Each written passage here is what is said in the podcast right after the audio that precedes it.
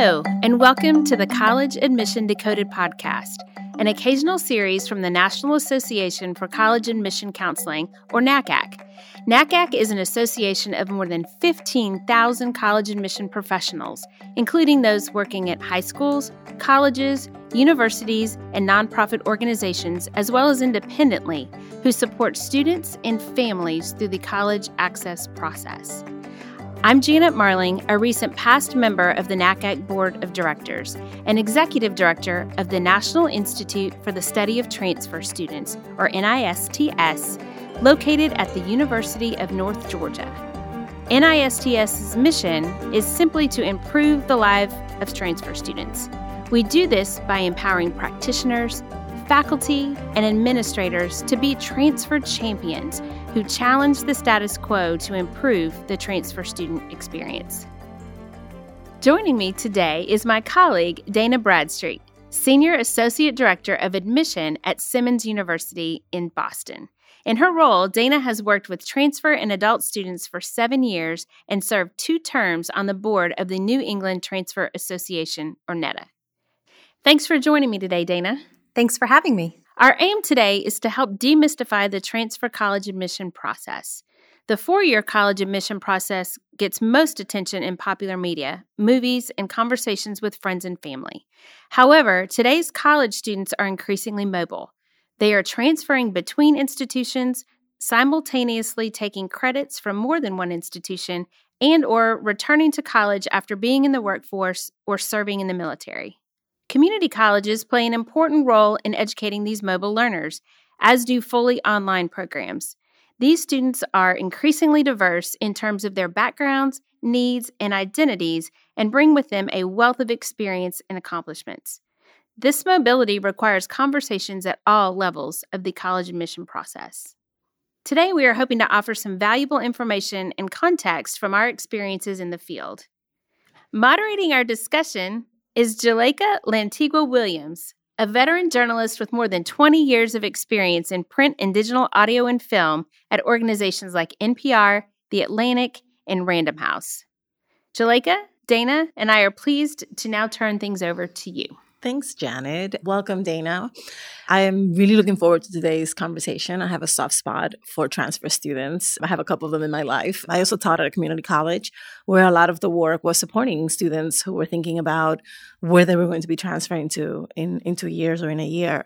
I'd like for us to start with something very basic. So, Dana, if you could please just explain to us in the simplest terms what transferring to a four year college looks like today. There are a lot of different types of transfer students, as Janet mentioned. They could be from a community college, they might have been in the military or had a career even before they're returning to school. In general, students are submitting an application for admission. They're submitting transcripts from one or often more than one institution they've attended in the past. Potentially, they're submitting test scores, recommendation letters, an essay, a resume, or maybe even an admission interview. Okay, so it sort of mirrors what people would consider the traditional entry process. But Janet, can you talk to us about some of the key differences in those steps for transfer students? The differences in this process typically lie within the experiences of the student. They are bringing with them credits. Some may be only 12 credits. Other students may be coming in with upwards to 90 or 100 credits. So that's it's almost imp- a full degree. It is almost a full degree. And that's a whole nother podcast to discuss the notion of extra credits and excess credits and why that happens. Today's transfer process um, can get complex simply because students don't have the access to the information information that they need coming into the institution. Admission does a great job of providing the process from a, an application perspective, perhaps letting folks know how to go through the actual process of applying. But then students are still quite unaware as to how their credits might transfer, how they might be applied to an institution, etc. And when working with transfer and admission professionals, oftentimes students will say, Will my credits transfer? And wholeheartedly, we say yes. But the most important question is, but will they apply? And so, when talking to those admission counselors, it's so important that they ask that second question How will those credits apply? And be ready to answer that for students. Um, and, and without that knowledge, it makes it really difficult for students to transfer, really knowing what to expect from their past that they're bringing with them. Right. And so, Dana, can you just give me a sense of why that second question is so important and what it translates into? potentially for students? Does that mean staying longer at the institution? Does it mean being able to check off a, a, minor or a concentration because you've come in with all this other experience? What does it actually mean? Yes, it means all of those things. Often students are coming in with transfer credit that can't be applied towards their major or minor. So it's just a general elective credit. So these students might have far more than the 120 or 128 credits that they need to graduate by the time they actually complete their degree. Mm, okay. So let's um, focus in a little bit on community colleges because in my personal life, I've had students who very intentionally said, we're going to save some money by going to two years of a community college and then transferring to my dream school, which I already have identified, um, for very practical reasons. And sometimes it's for academic reasons. They might need a boost. They might need to do some basic courses uh, so that they can strengthen themselves coming into a four year institution. So, how has the role of the community college um, been enhanced because of the popularity of doing this process, especially for families who are very worried about the costs. You know, you're exactly right. Students are responding to more choices these days and are selecting community colleges as a very viable option to higher education. And it's exciting to see because these community colleges have been here for a very long time, educating people in remarkable ways. And I'm excited that the due that they deserve is finally happening for those institutions. But you're right, from a practical perspective, this is a way that students can come save some money they oftentimes are place bound, meaning they have obligations to their families. They may be working. They may have um, other things in the community that they are um, giving their time to. So, therefore, they're a little bit limited in where they can go to school. So, it makes a very practical opportunity for them to enter higher education through the community college. Traditionally, community colleges have been seen, and in fact, they are responsible for educating 85% of nurses, police officers, uh, firefighters, uh, EMTs, lots of these really solid careers that have long term growth. But now I think that people are also seeing them as pathways into STEM fields, for example, where they can do a lot of their core curriculum and some of the the starting courses to then get into a higher degree through a pathway that leads to PhDs. Are you seeing that more and more? At Simmons, we are seeing our number one major for transfer students is nursing but we do have more and more students who are interested in those liberal arts type programs. They're transferring to do psychology, English, communications, political science. Community colleges have always had a dual mission from the standpoint of educating those folks going directly into the workforce and then those who are looking at the transfer pathway, as you mentioned. And I think one of the challenges and the changes right now for community colleges is the pressure on really focusing on workforce development.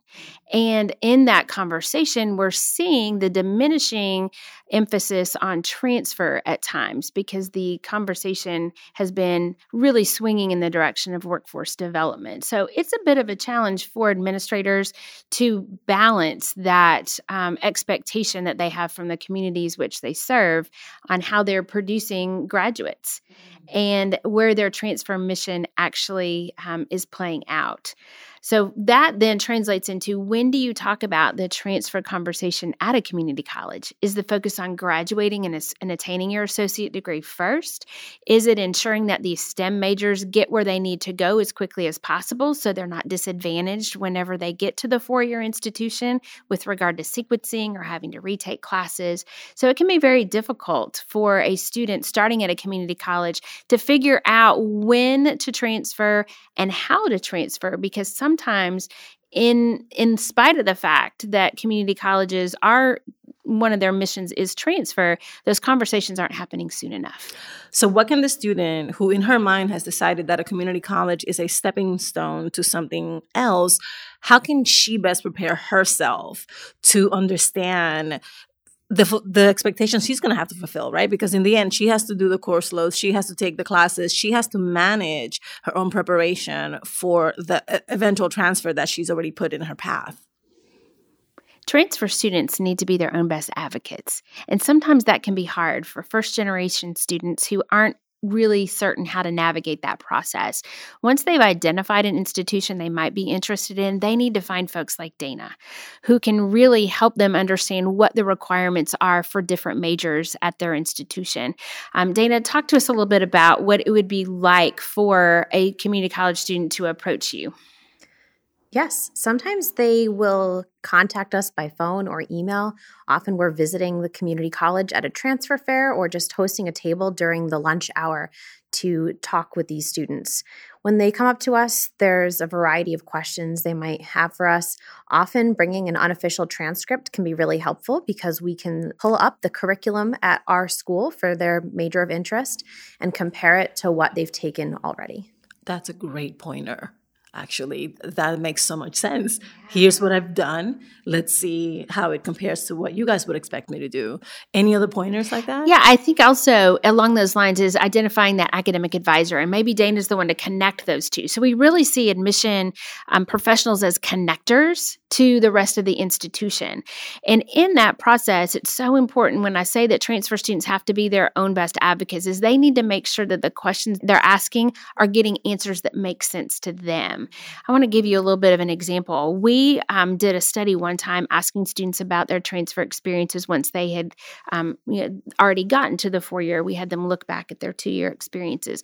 We had a student who was your model community college student. She knew where she wanted to go. She had met with an advisor at the community college, was on a pathway.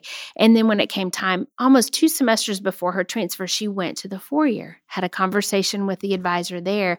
And she said, I'm ready to go. And the advisor said, Well, what do you want to study? And she said, Business. And she said, Fantastic. Let me see your degree plan. Let me see your transcript. Looked at it, and there was a pause. And at that point in time, that advising professional had to tell the student, You've been in an applied business pathway. We can't accept these credits into our College of Business.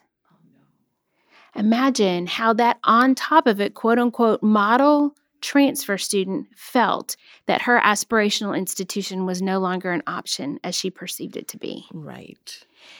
Good things come out of disappointment sometimes. She was able to recalibrate, find those helpful advocates at a different four year institution, find a way to apply her credits, and has graduated and moved on. But the lesson behind that for the student was don't assume when you're talking to your initial advisor that they know what you want you have to dig and say, I would like to be in business because I want to do X, Y, and Z.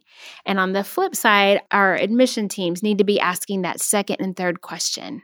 You want to be a business major. What do you see yourself doing in the future with that major. Right, because there are different pathways once you declare business, which is very broad. What are some of the other bumps in the roads, Dana, that, that you often see students encountering, even when they are well intentioned and well prepared? One issue we see a lot is with students who are transferring into a major that doesn't have a lot of room, say nursing, for example. Right. Very competitive. Very competitive indeed. And there's a very specific list of prerequisites that they need to take. There are very specific grades that we're looking for, and one misstep might push them back a year in getting into that major. So it's important, especially for those highly selective majors, nursing, engineering, pharmacy, physical therapy, where some schools may not even offer those majors to transfer students. It's important that students look into their options very early, even before they enter the community college, and make sure they're planning what classes they're going to take. Mm. So you should basically think about once I enroll, what would I still be required to fulfill to get my BA or my BS, and then enroll accordingly Exactly. Okay. Okay. That you know, makes a lot of sense. That's a really big challenge for these students. Yeah. Whenever I was about to say about, that. Yeah. I mean, it, it all sounds good in theory, right? Mm-hmm. But these are students who really are just looking to figure out where their classes are. And they also have jobs. And some have, of them have children. Right. Some of them are caretakers at home. So it's it's quite a lot. It is a lot. And and if we can, whenever we think about the secondary side of the admission process, if we can be helping families and their their students be thinking about the college experience in totality, not just getting into college. And that there, I think, is one of the biggest challenges because they're not seeing beyond that admission process to know what happens next. And that has implications for finances, mm-hmm. it has implications for these excess credits, it has implications for really living out the dream that you see for yourself. But to help those students not just thinking about getting into the college, a college, but rather what then happens throughout their entire collegiate career so I think that that would be the, the thing that I would that I would say to her to do. Um, so I think that that's actually a, a really important conversation uh, or meta conversation that we should have, which is what is the responsibility of you guys that make the rules essentially and, and implement them towards the folks who are impacted by them.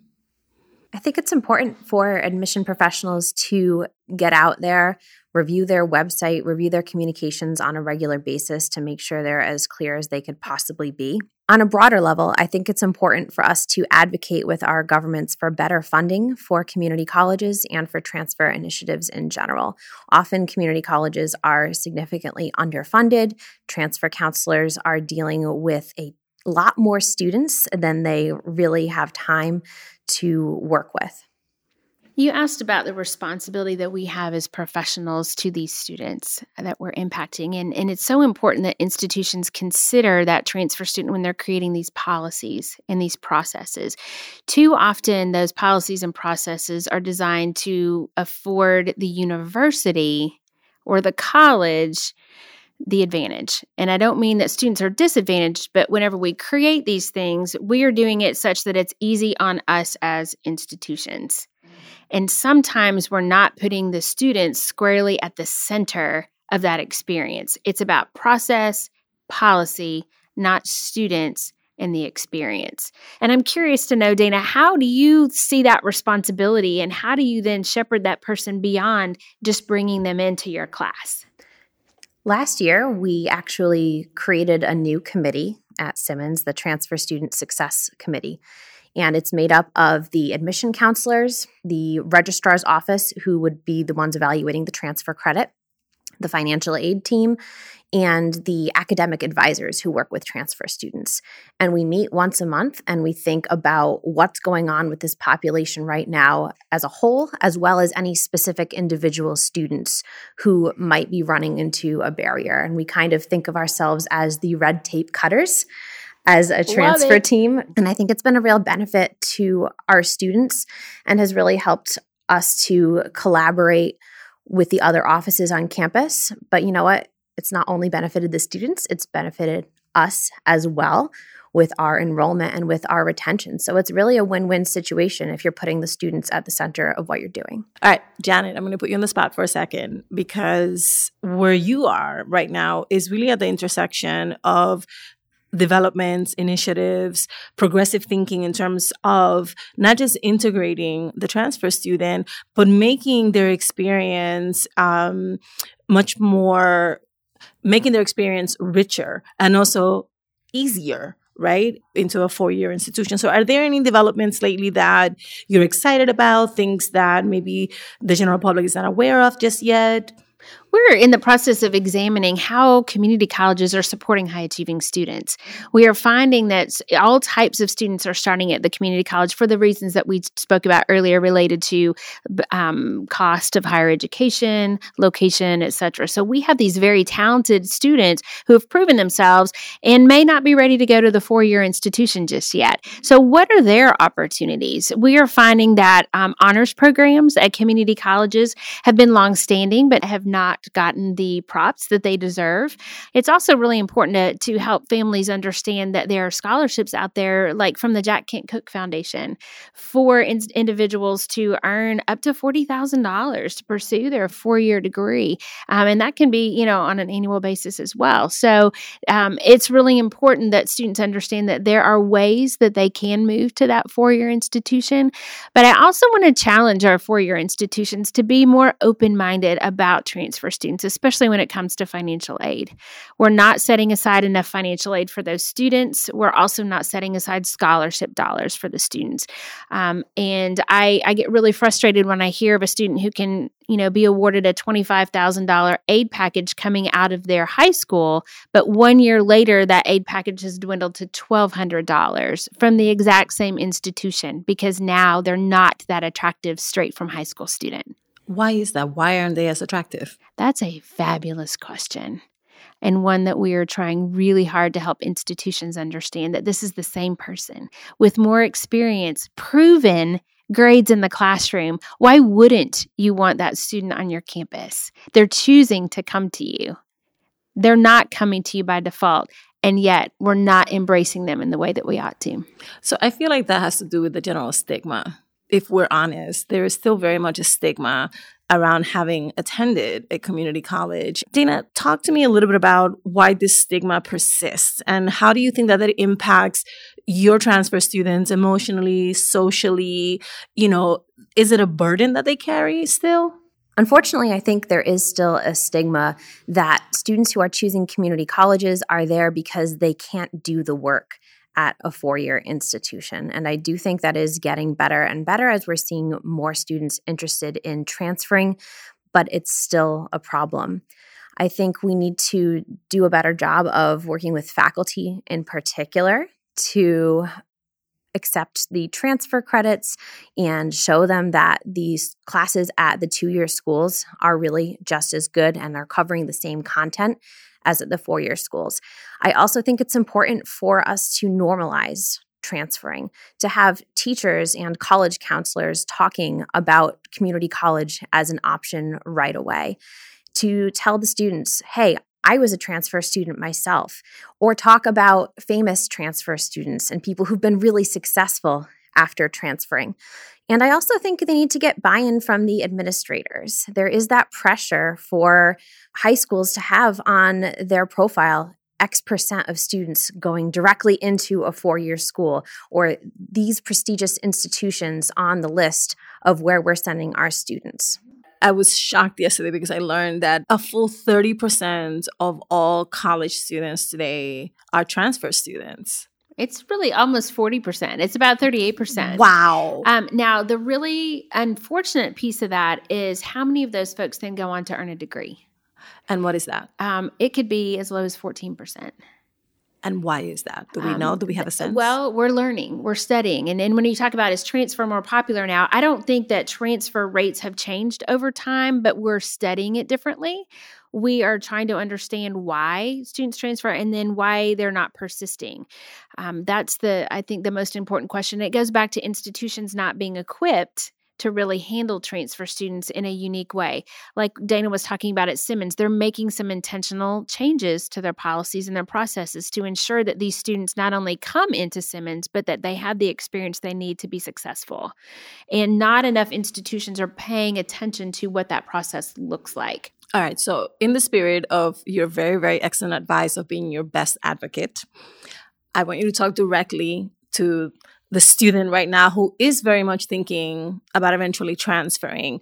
How can she best prepare? What are the concrete steps that she can take where she is now to uh, make this as seamless as possible? She should talk to her academic advisor. If she's at a two year school, that would be a transfer counselor as well. But if she's at a four year school, chat with that advisor about her goals and why she's thinking about transferring. Then check in with the admission counselor at the school or more than one school where the student is thinking about attending, make sure that she's on track. It's important to look at the application requirements and deadlines for each transfer institution.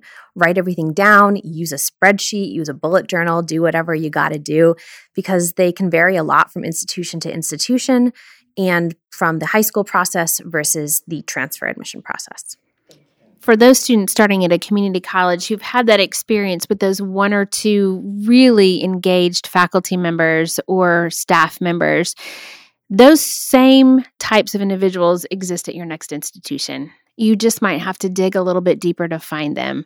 Don't be intimidated by going to a larger institution. Don't be intimidated by going into a place where you feel like perhaps you don't belong, when in reality, there are places who are willing to welcome you with open arms. It just may take a little extra effort on your part to find those folks. Look at the websites, find out what programs, not only academic, but what clubs, what organizations, what types of extra outside of the classroom activities will help you reach your goals and your academic goals. You're a transfer student, so therefore most of your time is going to be spent in the in the classroom. How can you stay connected to the potential career that you want to have through those extracurricular and co-curricular activities? Look for those people in those places that can support you because you can do it and you are worth it. Thank you, Janet, and thank you, Dana. This has been a wonderful and really useful conversation. I think that a lot of people are going to find lots of actionable things in this conversation. So thank you so much. College Admissions Decoded is a podcast from NACAC, the National Association for College Admission Counseling. It is produced by Lantigua Williams and Co. Paola Mardo is our sound designer. Emma Forbes is the show's assistant producer. If you would like to learn more about NACAC's guests, our organization, and the college admission process, visit our website at nacacnet.org.